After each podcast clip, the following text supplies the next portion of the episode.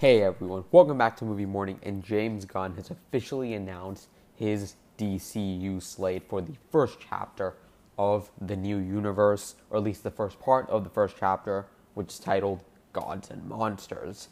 Now, when it comes to the projects announced, I already gave my full breakdown of everything that was revealed, everything that was said about the projects, everything you might want to know about the upcoming movies and shows in a separate episode. To make sure to go check that out, it came out just about two days ago and in this one, I'll be breaking down these in a different way, but more in terms of my opinion, and giving you all 10 of these projects announced for the mainline DC universe. I'm not including the Batman Part 2 from my least to most anticipated. And I'm very excited to do this. I've been looking forward to doing this. I've had my list out for, at least written for a couple of days now, and I've been very excited to get into this list. Make sure to share me what your most anticipated the upcoming DCU movie is by letting me know by sending me a voice message over on Anchor or responding to the poll in the description. With that said, let's not waste any more time and get right into it. And as always, remember this is just my personal opinion. And this is obviously going to be a ranking of all 10 of the projects. And getting right into it, coming in at my number 10 is Creature Commandos. Now, I think there's a lot in here to be interested about. Now, it hasn't been confirmed to be a seven episode animated series. It's already in production, it's already been written. It's written by Gunn himself, which is already great. And it's a modern take on the team of monsters that were assembled to fight Nazis, which includes Werewolf, Gorgon, and Frankenstein's, Frankenstein's monster. And in this show itself, we're going to be having Weasel, who obviously appeared in the Suicide Squad, and Rick Flag Sr., who is either the father or the grandfather of Rick Flag, I've heard different, I've heard contradicting information in that regard. But when it comes to Creature Commandos, I think the reason it does come in in last place for me is unfortunately that because since it is an animated series, I don't feel like there is as much of a stake in here. I'm sure there will be, and I'm sure it's just my perception of how some of these studios, even DC itself, has treated DC animation over the past couple of years and decade or so. And I'm hoping James Gunn can rectify that when it comes to Creature Commandos, I think there's a lot of potential for this to be a really fun animated series, but I don't think it will go much beyond just being really fun. And I don't see this movie being a staple in my DC watching heart, I guess you could say. But for me, it does come in in 10th place because it's also the one I know the least about, even though it's the furthest in production. I know not much about the team. And to me, it just seems like a few other things we've seen before. And the fact that they're not going to be adapting it fully, and it might not even bring on like the unique Nazis aspect. That makes me less interested in having less of the monsters, like what we've seen in the promo art itself. To me, is concerning, and again, makes me a bit less interested to see this. But once they do fully announce it, once we get a trailer, I'm assuming this will be a hard R adult series. Once we do get a trailer, this might manage to win me over a bit more. Number nine for me is Waller. Now, you might be thinking, you didn't you love Peacemaker season one? I did. Don't you love James Gunn and what he's done for the DC universe so far? I absolutely do. I'm also a big fan of Viola Davis as Amanda Waller, but she is not the character from the little Gunverse we even had in the DCU of the Suicide Squad characters that I wanted a spin off from. I personally wanted to see a spin off of Bloodsport, maybe even a Rick Flag prequel, a Harley Quinn live action series Amanda Waller is not that character, but this will be a spin off from Peacemaker season one. But the thing here is that it's actually not actually being written by James Gunn. It's being written by Christal Henry, and then I believe executive produced by Jeremy Carver. So it does have a different creative team than Peacemaker. Obviously, Gunn probably mapped out at least a bit of the story. But I think the thing here is just it is involving Team Peacemaker, but I'm assuming might not have Peacemaker himself. So it's kind of bring it's kind of a Peacemaker season 1.5 without some of the main heart of that show, which I think is a weird choice. I would have just rather Waller be a bit of a big subplot in Peacemaker season two. And while you're always going to get complaints about this belongs in a different show, I personally think would have been a better approach because I don't really see what they set up at the end of Peacemaker season one being that interesting with the set of characters we have. I don't think Amanda Waller and Task Force X is integrated enough into the DC universe where we can bring in stuff like Argus like a lot deeper in, or even you know some government agencies and also some of the bigger heroes that are a bit more underground and have connections to this, like Batman. We're not far enough there yet to the point where we can bring those in and make this higher stake, make this have higher stakes and be a lot more compelling. But I am excited to see what they do with Amanda Waller's character to make her more of a mainstay and one that general audiences recognize more, but also how they're going to advance her character and actually make her a character instead of someone who just yells at a screen, uh, threatening to blow people's heads off. And I think that this show will absolutely do that. But for me, the story they set up of Task Force X being outed, that is really the only way you can do an Amanda Waller series. But I don't, I'm nowhere near as interested in this as I am in the top eight. And the only reason I'm sounding as negative on the bottom two as I am because I am trying to, I am, I am trying to justify why those are lower than my top eight. I'm excited for all of these projects. I cannot wait to see Creature Commandos day one it comes out.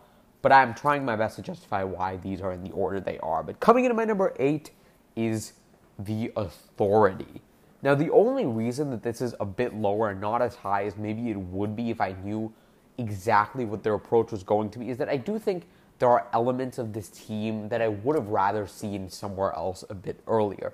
The Authority, in many ways, is a bit of a, I would say, B rate Justice League that's trying to do what they're doing, but in a more the ends justify the means kind of way, in that they are willing to make huge sacrifices and just let like tons of people die to get to the point where they think the world will be better off. They are definitely a set of anti-heroes and almost feels like a group, a team of punishers if Punisher was more big-minded in his scope and thinking. And I'm really curious to see how he brings it into a feature film, which I also think was an interesting choice but I do really like that they're bringing in Wildstorm characters and they're bringing in more characters from another side of DC. And I hope they also go into the Vertigo side of DC and maybe adapt or real Y the Last Man into DC Elseworlds. I have tons of ideas about where they could go with that. When it comes to the Authority itself, this is a team that has a bunch of characters I really do enjoy. There are a lot of play on of Justice League characters, especially Batman and Superman, and I even like the uniqueness of how those two characters connect with each other. And also, I think there's a lot of fun character dynamics to be had. Gunn did mention this was his passion project, so I'm assuming there's going to be a lot of heart poured into this. And again, I'm sure this will be a ton of fun. But again, the reason why this is a bit lower is because I feel like the Authority is something we've seen before in some ways with the Suicide Squad. And it seems like we've had a bit too many of these ragtag group of hero team movies over the past couple of years. But the main difference with the Authority, and that's what puts it up I think Creature Commandos, which will have more of the Suicide Squad feel, is that these guys do decide for themselves and don't listen to government advice in terms of what they're going to do. While something like the Suicide Squad is obviously controlled by Amanda Waller. And that does raise my interest a bit. But I will say, once we see a trailer for this movie, I think this could easily move up like three spots. Number seven, Paradise Lost. This is going to be an HBO Max series that's going to be a Game of Thrones style drama set on Themyscira and takes place before the event of the Wonder Woman film. She will not be in this show, and it will be a heavily political intrigue, learning the origins of Themyscira and how this group of island of women came about, and how does that happen, and the beautiful and ugly truths that come with that, in the words of Peter Safran. And I think when it comes to this show, the more I've read into what they're saying about it, and the more I've heard people talk about it, the more I'm becoming interested in it. Initially, I had this below the authority but I think what makes it interesting is the fact that it is something very unique for the comic book genre. Now, I've never seen Game of Thrones, but I think from what I've heard about that show and what could be the feel of this show, it could be like the most, most HBO feeling of um, this DC universe that's being built by Gunn and Safran. On the one hand, I do wish they incorporated Wonder Woman as the main character, as the central figure, and she's kind of just experiencing the crossfire from all sides of her in terms of what's going on between the main rulers of Amazon, and I think, and I think that could be interesting, but at the same time, in terms of the Amazonians, but I do think, I do think that this approach allows them to be a bit more free with their storytelling and have higher stakes, which is something that I've heard Game of Thrones is very comfortable having, and I think that might be the rep- approach in this case. And again, just the main thing is just how different this feels from the rest of the DCU this could potentially be the best thing they have lined up if it reaches the quality of a lot of people say the first couple seasons of Game of Thrones. And I'm really curious to see how this does to recreate that tone, but obviously not be as hard edge. And number six for me is going to be Supergirl. Woman of Tomorrow. Now, I'm, I'm aware that I do have this all placed a lot higher than most people when they rank these projects in order of their anticipation, but for me, the main thing that interests me is the little synopsis they gave of this movie being based off the Tom King miniseries that came out just last year. I am looking to read that, and it sounds really interesting. And that this is going to be a movie that very much shows the opposite and very much is made in contrast to James Gunn's written Superman movie that I'll be talking about much later in this list. And that is a kid, a 14 year old teenager who grew up for the first 14 years of her life seeing the people around her die, living on this broken rock off Krypton as the planet destroys itself. And I love that dark take on the character. And people don't actually understand that Supergirl has had a lot of different interpretations. They don't understand that she's actually a very interesting character and isn't just the female reverse of Superman. And I think this movie will show people that. And I think this movie has a lot of potential. It's going to be darker than I think people are expecting. And when it comes to a show like Paradise Lost, I do think part of my lower enthusiasm, and even Waller and The Authority and Creature Commandos, is that there isn't one big standout DC character that for me is pulling the movie or show that gets me more excited. This movie does actually have a great DC character at its center to make me more invested in getting excited for this movie. And this is why I think Supergirl Woman of Tomorrow is higher for me. And I understand I'm a bit more of a classic DC fan, and I'll, I'm a lot. I gravitate a lot more towards books and shows and movies with characters that I already love and kind of the bigger ones, but also maybe lesser known ones. But again, I like when we have that one character to really lead a movie or show, and I like that we have Supergirl getting her own movie and hopefully swaying people's opinion on the character away from what the show has created. And I think this movie really has potential to but it's more the setup that seems absolutely fascinating to me. I'm extremely excited for this movie, a lot more than I thought I would be for a Supergirl movie. Number five, Swamp Thing. Now, when it comes to Swamp Thing as a character, I don't think I'm quite as in the loop on him as I feel like I should be in terms of knowing a lot about its origin. I do know elements of its origin. I've read a little bit of it, not as much as even characters like Supergirl or a few others on this list. But this film sounds fantastic to me. A DC horror movie that will close out the first part of this first chapter of this new DCU, but potentially more importantly, be kind of teetering the line between being in and out of the DCU, but interacting with people in the DCU, but being in a very different side of it. James Gunn has said that this is going to be based off the Alan Moore run of Swamp Thing, films, inspired by that because he did mention that in a Twitter post just a couple of hours ago. That's one of the most celebrated comic book story runs of all time. Definitely one of the most celebrated ones ever by DC Comics. And the fact that we're drawing from such great source material, such as that, and has such a rich, rich history, I think is a very good sign. But more importantly, just having a horror movie in the DC DCU that's not going to be afraid to go very adult, very edgy, and just tell a story about this incredible character that has many thematically rich and very, very horrifying elements. I love that we're stretching the DCU as far as it is with this particular movie I'm actually surprised they're doing a movie, and I do think it's a better decision because I don't think Swamp Thing led himself very well to a series, in my personal opinion. And obviously, we have to talk about James Mangold. This is the only DC movie, DCU movie we currently have a director attached to. James Mangold is one of the best directors right now. He's putting out Indiana Jones and the Dial of Destiny later this year, and his name on his name only moves this up a few spots for me personally. Number four, Booster Gold, one of my personal favorite DC characters of all time, and one of the most underrated DC characters of all time, one of the most cult followed and loved DC Comics characters of all time, is finally getting introduced to the general audience, and I cannot wait for this show. I love this character.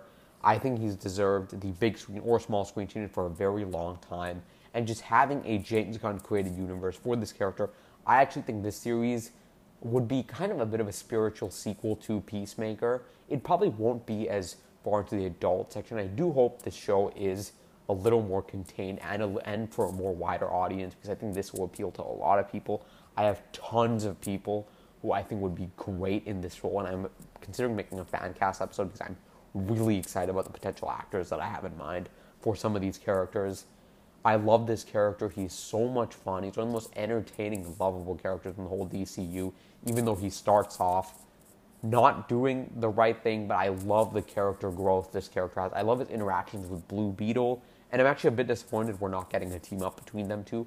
But just even the setup for the show, which is really the setup for the character and his origin of this person from the 25th century who is kind of a failed football player because of his gambling and what happened with his family member, which in itself is already a relatable element.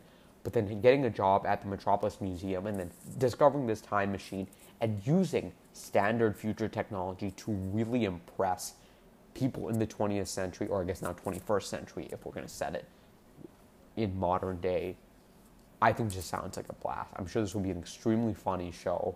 And just the concept itself, I've already described to so many people, and they just love the way it sounds. And I just so glad this amazing character is finally getting introduced to more people.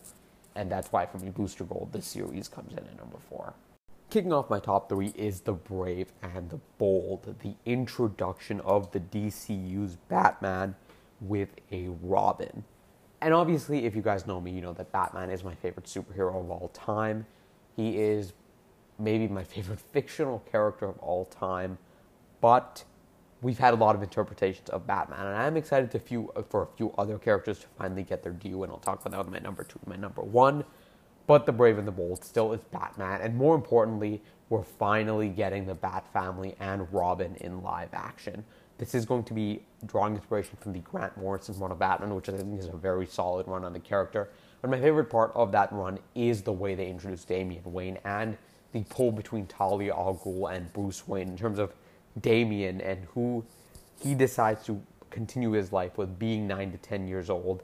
And I'm so happy that we're finally getting a Robin. More importantly, I do think Damian is the one that, as a Robin, lends himself the most well to live action because he is a murderous assassin, which is why James Gunn called him his favorite Robin.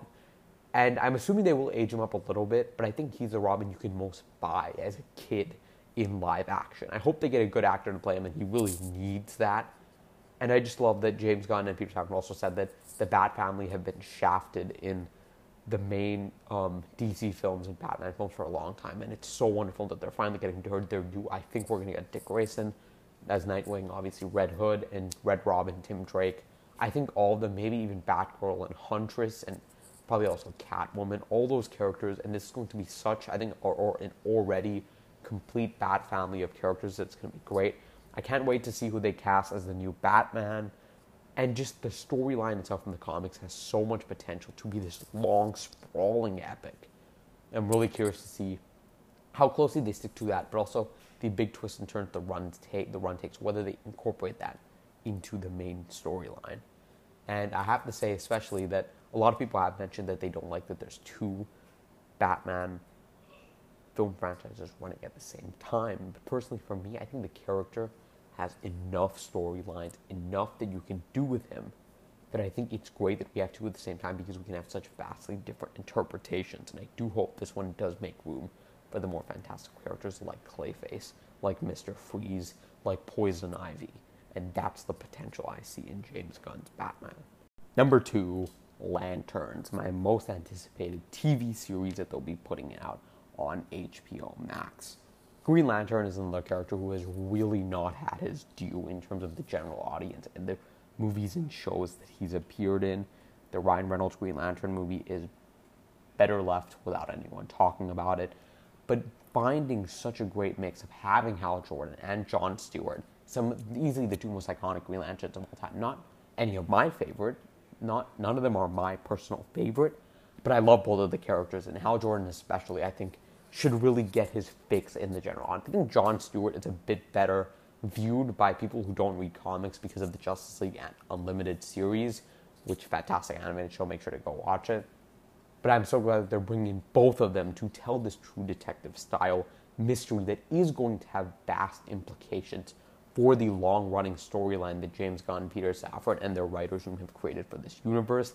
I think will be heavily involved into the in Darkseid. I think we'll actually incorporate elements of what we saw in Zack Snyder's Justice League, which I think had a lot of potential. And I think the anti life equation, I have a lot of theories about what they're doing with this show, but I think the fact that it is not going to be a space opera, but instead be a more of a detective storyline where these lanterns are watching over Precinct Earth, which is what they've been assigned to, and uncovering this mystery. And I, again, have already so many fan casts about who I think should play these characters. It's the tone, the genre they decided to go for, HBO, these characters that have really bumped this one up and up up the list. I've always wanted to see a Green Lantern series. Was never really the biggest fan of the idea of having Greg Berlanti produce it because I think he's done a bit too much for this DC universe. That his side of things is really getting old. I'm so glad that they've scrapped that and moved into this instead. Cannot wait for this show. But coming in at my number one is Superman Legacy. I love Superman. I love this character so much, and I've, I'm so, I've been so sad to see how this character has been treated in terms of films. How Henry Cavill was treated, how he's bounced around, not knowing whether he was still Superman. Then finally getting his return, and then we had new leadership who wanted to do something else with the character. But I honestly have really no negative feelings toward this movie. It's just that to me, a James Gunn written Superman movie about the heart of that character, inspired by All Star Superman, telling the early parts of his Superman career, balancing being a, um, a Daily Planet reporter and being a Kryptonian and his life in Metropolis, and being about a man who really does represent kindness and hope. To me, the potential of that just gives me absolute like chills to the core. Again, Superman is such an amazing character, and it's not even just that he's been tainted in terms of how he's been thrown around and in and out of the movies, and not having a solo movie for over a decade. It's also that I think the view, the pop- popular view on this character has dramatically changed in the wrong way over the past decade, and that now everyone thinks Superman is boring he doesn't. He he's too old fashioned, and to me, that's exactly why this movie needs to be good.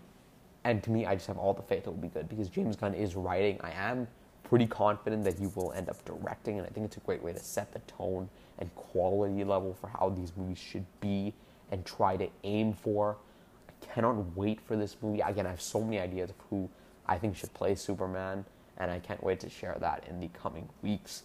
I love that we're getting this younger Superman and getting him be a Daily Bugle report. And to me, if I had the option between getting this movie and a Henry Cavill movie that went in more the Zack Snyder direction and less of the hopeful Superman, I'm actually taking the option I have now because to me, I think this is what Superman needs to be going forward and kind of reestablish after Zack Snyder's Omni Man take on Superman that we had with the DCEU.